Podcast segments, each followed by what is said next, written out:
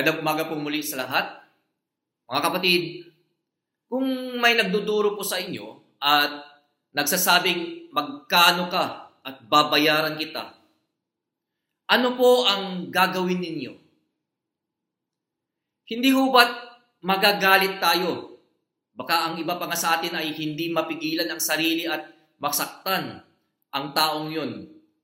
Sobrang hambog kung umasta Nakakapanggigil at nakakapang-init ang mga ganyang klasing tao, hindi ho ba? Nakakahiya humang sabihin.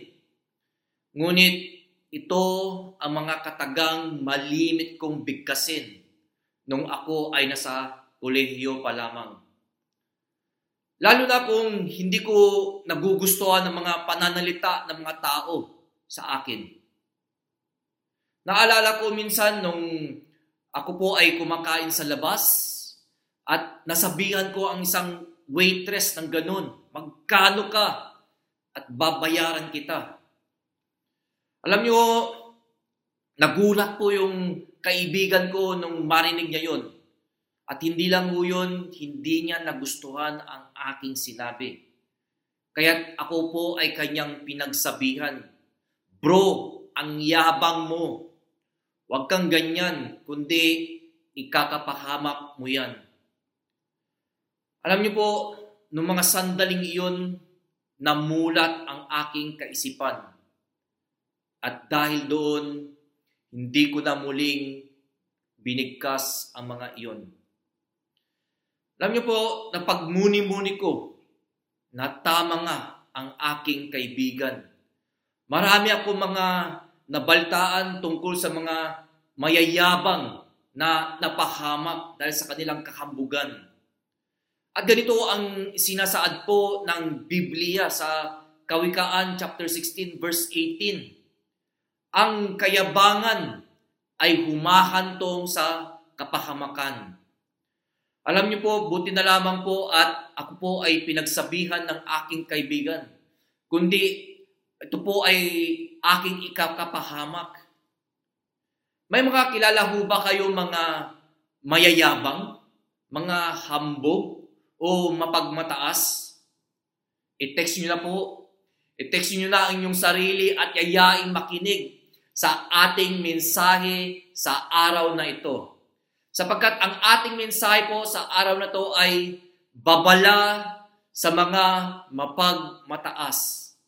Sa araw na ito ay aking ibabahagi ang patungkol sa isa na namang mayabang na hari ng Babylonia na ang pangalan po ay Belshazzar at kung ano ang kinahinatnan ng kanyang kayabangan. Atin pong basahin ang kasulatan sa Daniel chapter 5 at ganito po ang sinasaad dito. Minsan, si Haring Belshazzar ay nagdaos ng malaking handaan para sa sanlibo niyang tagapamahala at nakipag-inuman siya sa kanila. Nang lasing na si Haring Belshazzar, ipinakuha niya ang mga sisidlang ginto at pilak na sinamsam ng ama niyang si Nebuchadnezzar sa templo ng Jerusalem. Ipinakuha niya ang mga ito upang inuman niya at ng mga tagapamahala ng kaharian, ng kanyang mga asawa at mga asawang lingkod. Dinala naman sa bulwagang pinagdarausan ng handaan ang mga kagamitang ginto at pilak na sinamsam mula sa templo ng Diyos sa Jerusalem. At ininuman nila ang mga ito. Habang sila ay nagiinuman, Pinupuri nila ang kanilang mga Diyos na yari sa ginto, pila, tanso, bakal, kahoy at bato. Walang ano-ano'y lumitaw ang isang kamay ng tao at sumulat ito sa pader ng palasyo sa tapat ng lalagyan ng ilawan. Nakita ito ng hari, namutla siya, nangatog ang mga tuhod at nalugmok sa matinding takot.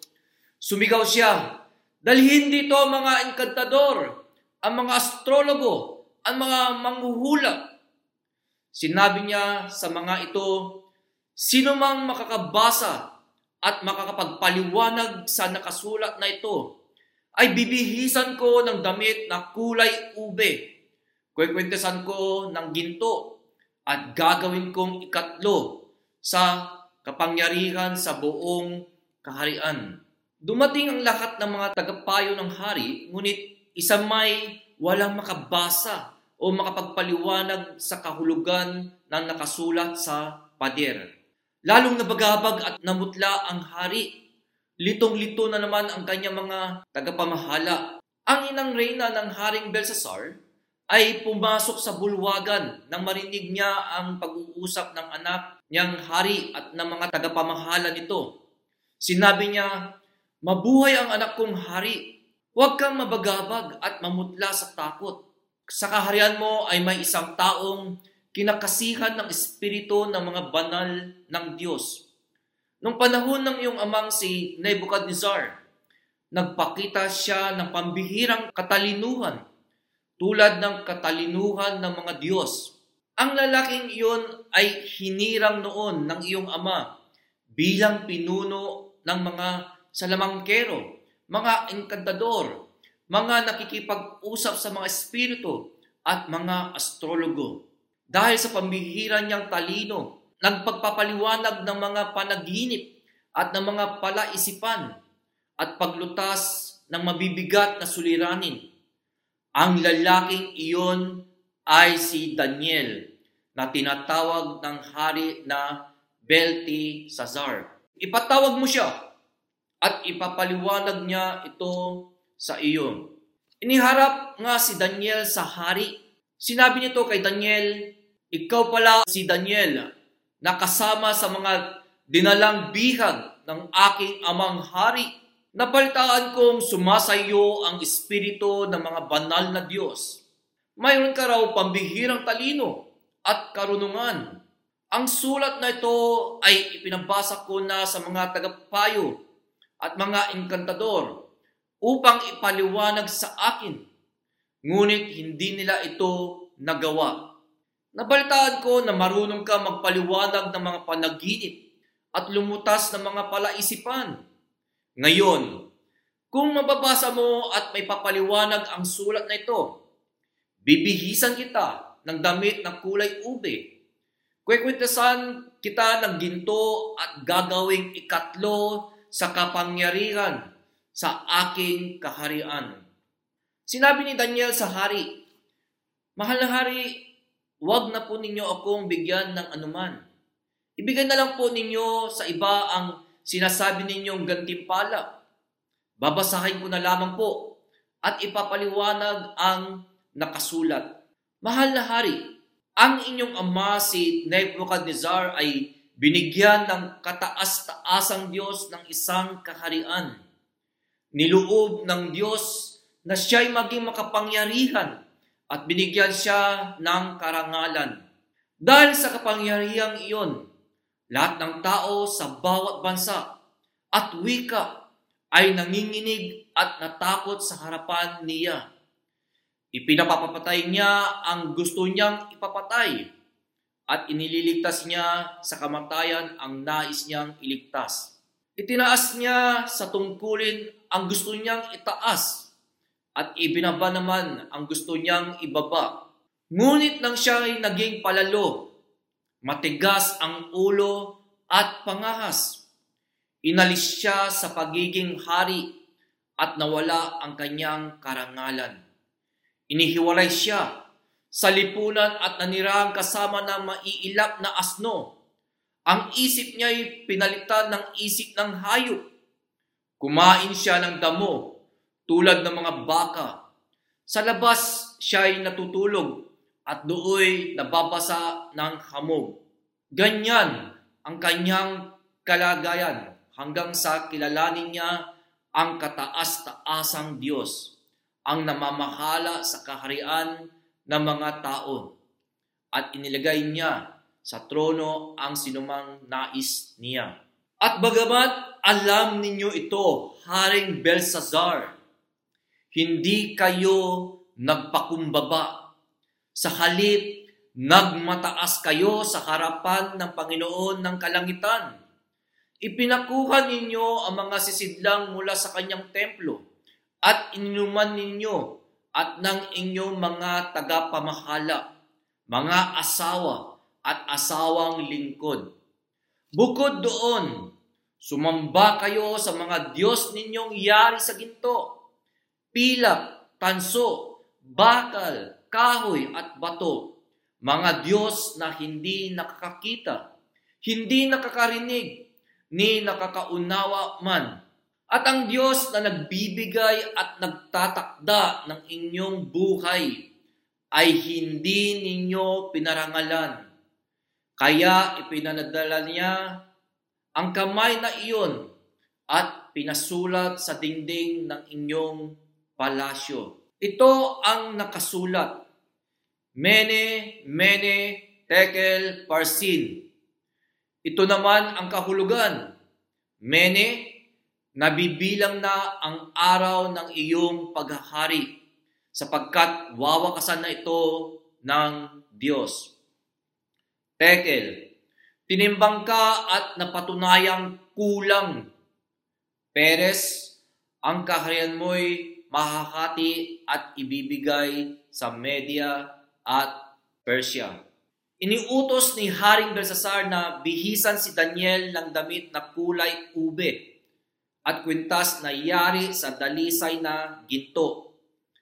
Pagkatapos ipinahayag niya ito ang ikatlo sa kapangyarihan sa buong kaharian. Nang gabi rin iyon, pinatay si Belshazzar, ang hari ng Babylonia. Ang kanyang kaharian ay kinuha ni Dario, ang hari ng Media, na nooy anim na put dalawang taon na. Mga kapatid, sa kanyang buhay na nakasaad dito may dalawa pong mensahe akong ibabahagi sa inyo na ikapupulutan po natin ng aral. Una po dito ay huwag maging mapagmataas sapagkat kinasusuklaman ito ng Diyos. Sa verses 1 to 4 na ating binasa po kanina, sinabi po doon na si Haring Belshazzar ay nagdaos ng malaking handaan para sa sanlibo niyang tagapamahala at nakipag-inuman siya sa kanila. Anong mali sa ginawa ni Haring Belshazzar? Masama bang maluklok bilang hari at magkaroon ng kapangyarihan? O maging mayaman dahil sa angkin niyang yaman na nagmula pa sa kanyang ama na si Nebuchadnezzar? Hindi masamang maging mayaman o magkaroon ng kapangyarihan. Ang naging problema po dito ay ang kanyang pag-uugali tungo dito. Dahil po sa ang kanyang kapangyarihan at kayamanan, ay nais niya itong ipakita at ipaalam sa lahat. Kumbaga, ang buhay niya po ay palaging it's showtime. Sa madaling sabi po, siya po ay nagyayabang. Lumalaki po ang kanyang ulo. Siya po ay nabulag sa kanyang kayamanan at kapangyarihan. At dahil dito, nais niya na siya ay palaging pinupuri ng mga tao. Kaya dito mga kapatid, makikita natin sa buhay ni Haring Belshazzar, no? Na mag-ingat po tayo kung tayo po ay nakakatanggap ng mga pagpapala o biyaya na mula sa Panginoong Diyos. Minsan, lumalaki po ang ating ulo. Sa halip na pasalamatan at purihin natin ang Panginoon na nagbigay. Minsan dumarating tayo sa punto na nais nating tayo palagi ay napupuri ng ibang tao. At ito ay isa sa mga ugali na ayaw ng ayaw ng ating Panginoong Diyos. Kung titignan po natin ang kawikaan, no, chapter 6, verses 16 to 17, Sinabi po dito ni Haring Solomon, ang Panginoon ay namumuhi sa anim na bagay. Oo, pito ang sa kanya'y kasuklam-suklam. At ang una po na bilanggit dito ay ang palalong mata. Ito po ay ang mata na kung tumingin sa sarili ay sobrang taas. At kung tumingin naman sa iba ay sobrang baba. At yun po ang naging problema ni Haring Belshazzar. Sobra po ang tingin niya sa sarili. Inaangat niya po ang kanyang sarili. At hindi lang po yun, minamaliit niya ang Diyos ng Israel. At yan ang naging problema ng kanyang kahambugan. Kung titignan po natin doon sa verses 2 na binasa natin kanina, sinabi doon na nang lasing na si Haring Belsasar ay ipinakuha niya ang mga sisidlang ginto at pilak na sinamsam ng ama niyang si Nebuchadnezzar sa templo ng Jerusalem. Ipinakuha niya ang mga ito upang inuman niya at ang mga tagapamahala ng kaharian ng kanyang mga asawa at mga asawang lingkod. Ano po ang naging problema dito nang ipinakuha niya at ginamit na inuman ang sisidlang ginto? Dito po ipinakita na wala pong takot si Haring Belsasar sa Panginoon ng Israel. Dito ipinapakita niya na wala ang Diyos ng Israel. Hindi totoo yan. Hindi ako natatakot dyan. At gagamitin ko ang mga bagay na ito. At yun ang sinabi dito sa Daniel chapter 5 verses 22 to 23. At bagaman alam ninyo ito, Haring Belsasar, hindi kayo nagpakumbaba. Sa halip, nagmataas kayo sa harapan ng Panginoon ng kalangitan. Ipinakuha ninyo ang mga sisidlang mula sa kanyang templo at ininuman ninyo at ang inyong mga tagapamahala, mga asawa at asawang lingkod. Bagamat alam ni Belsasar ang nangyari sa kanyang ama, dahil sa kayabangan ay pinarusahan ng Panginoong Diyos.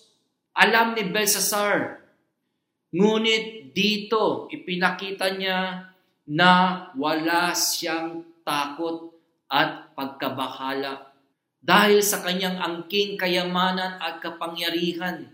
Dahil sa sobrang bilib niya sa kanyang sarili, nais niyang ipakita sa lahat na mas dakila pa siya kesa sa Diyos ng Israelita.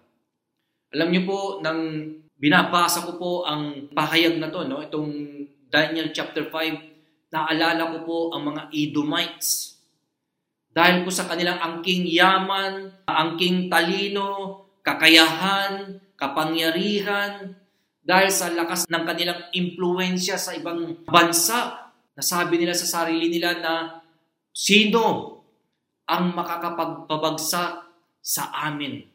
Alam niyo po, ganito po ang nangyayari sa buhay ni Haring Belshazzar. Sa sobrang pag-aangat niya sa kanyang sarili, hindi niya na nakikita ang ating Panginoong Diyos.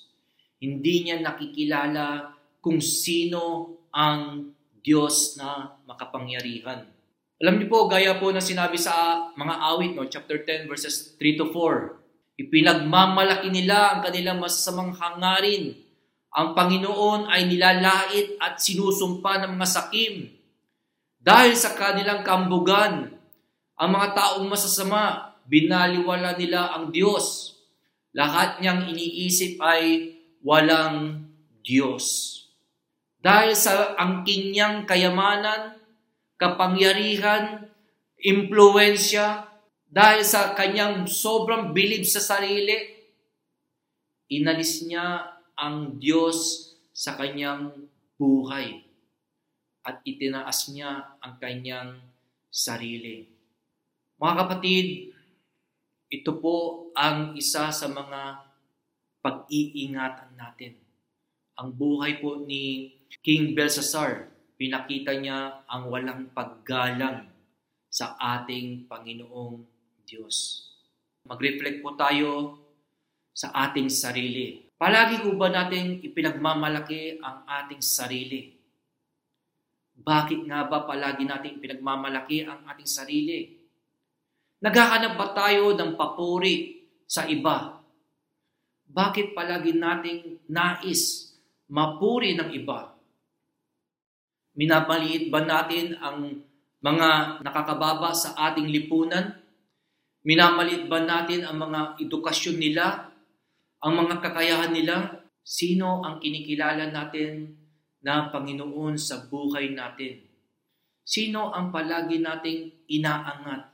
Mga kapatid, magpakumbaba po tayo.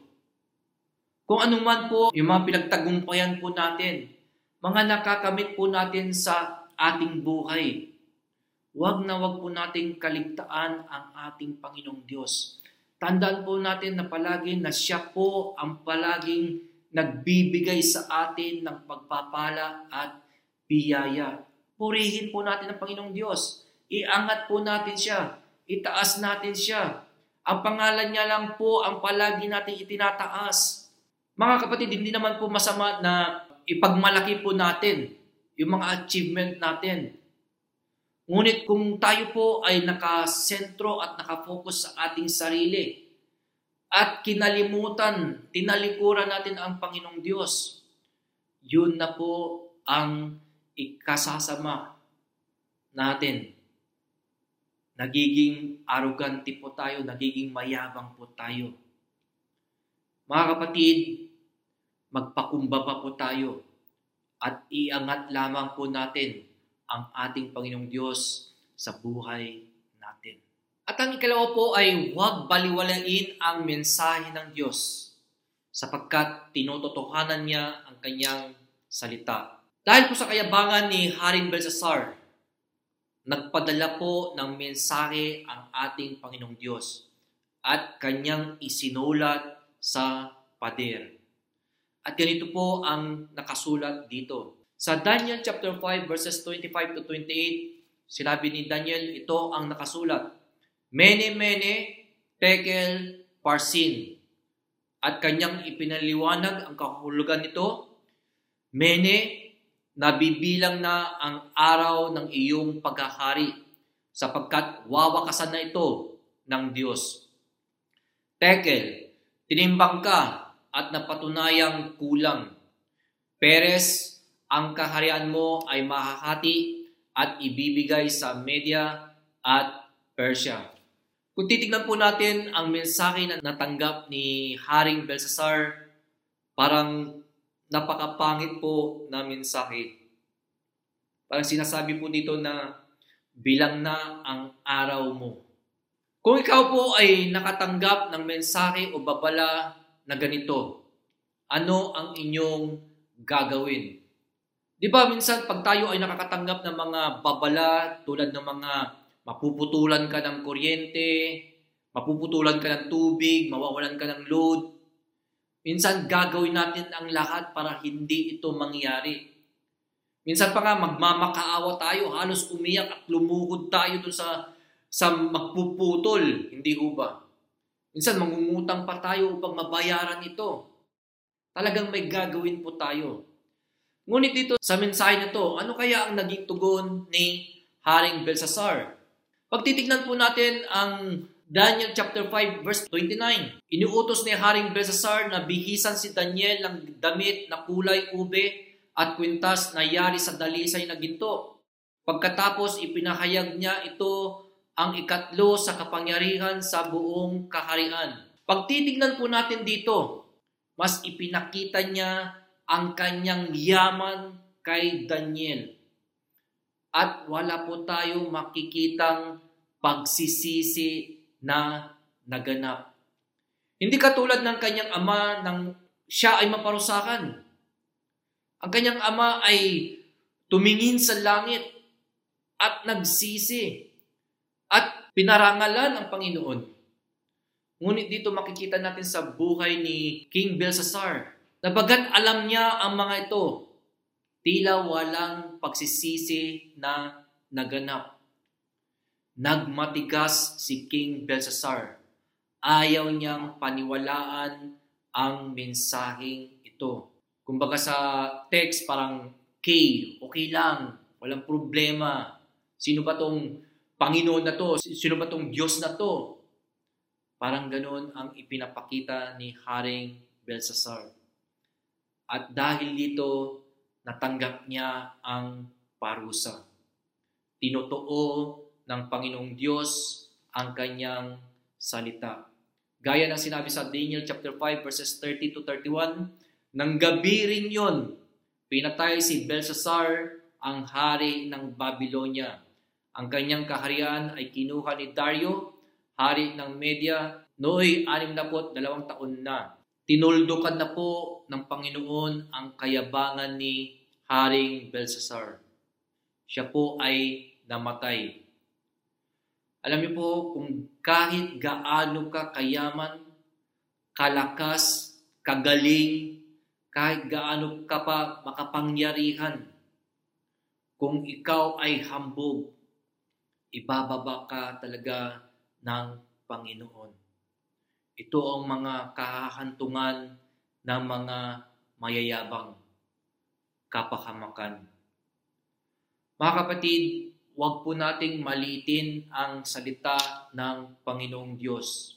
Marami pong nakasulat sa Biblia mga babala at tunay na maitinakdang araw upang patigilin ang kahambugan ng mga mayayabang. Gaya nga sa Isaiah chapter 2 verse 12, sinabi na sapagkat si Yahweh na makapangyarihan sa lahat ay may itinakdang araw laban sa lahat ng mga palalo at mayayabang, laban sa lahat ng mapagmataas. At ganun din po sa araw ng paghuhukom. Gaya ng sinabi ng ating Panginoong Hesus, Tandaan ninyo sa araw ng paghuhukom, pananagutan ng tao ang bawat walang kabuluhang salitang sinabi niya. Magpakumbaba po tayo. Sapagkat walang patutunguhan na maganda ang ating kakambugan. Huwag po tayong magmatigas. Magsisi na po tayo kagad at magbago nang hindi po tayo mapahamak at hindi po natin malasap ang kaparusahan. Sa aking pagtatapos po ay hinihikayat ko ang lahat na magpakumbaba sa harap ng Panginoong Diyos. Huwag po tayong magmataas, magyabang, sapagkat ito po ay kinasusuklaman ng ating Panginoong Diyos. Habang may mga pagkakataon pa tayo na magpakumbaba, gawin na po natin ito. Sabi po sa Santiago chapter 4 verse 10, Magpakumbaba kayo sa harap ng Panginoon at itataas niya kayo. Gayon din po ang sinabi ni Pedro sa 1 Peter chapter 5 verse 6, Kaya't kayo'y magpakumbaba sa ilalim ng makapangyarihang kamay ng Diyos upang kayo'y kanyang itataas sa takdang panahon. Gaya po ng ginawa ni Nebuchadnezzar siya po ay nagpakumbaba at ibinalik po ng Panginoon ang kapangyarihan at ang kanyang kayamanan. Mga kapatid, huwag po nating hayaan ang ating sarili na magpatuloy na inaangat natin palagi ang ating sarili, kundi iangat natin ang ating Panginoong Diyos sa pang-araw-araw na buhay natin. Siya lamang po ang karapat-dapat na makatanggap ng lahat ng papuri. Tayo po ay manalangin sa araw na to. O Panginoong Diyos, kami po ay nagpapasalamat sa mensahe na ito at kami po ay muling namulat na magpakumbaba po kaming lahat at huwag magmayabang. Sapagkat, Panginoon, kinamumuhian niyo ang mga mayayabang. Kinasusuklaman niyo ang ganitong pag-uugali, ang mapagmataas at nagmamaliit ng ibang tao. Kinasusuklaman niyo ang mga taong sarili ang kinikilala at hindi kayo. Panginoon, kami po ay humihingi ng kapatawaran kung kami man po ay may ganitong pag-uugali na palagi na lamang po ang sarili namin ang aming inaangat at naghahanap ng papuri sa iba. Tulungan niyo po kami, Panginoon, sa pang-araw-araw na buhay namin, ang ngalan mo, ikaw lamang, Panginoon, ang iaangat. Ito po ang aming dalangin, Panginoon, na aming Diyos na makapangyarihan sa lahat. Amen.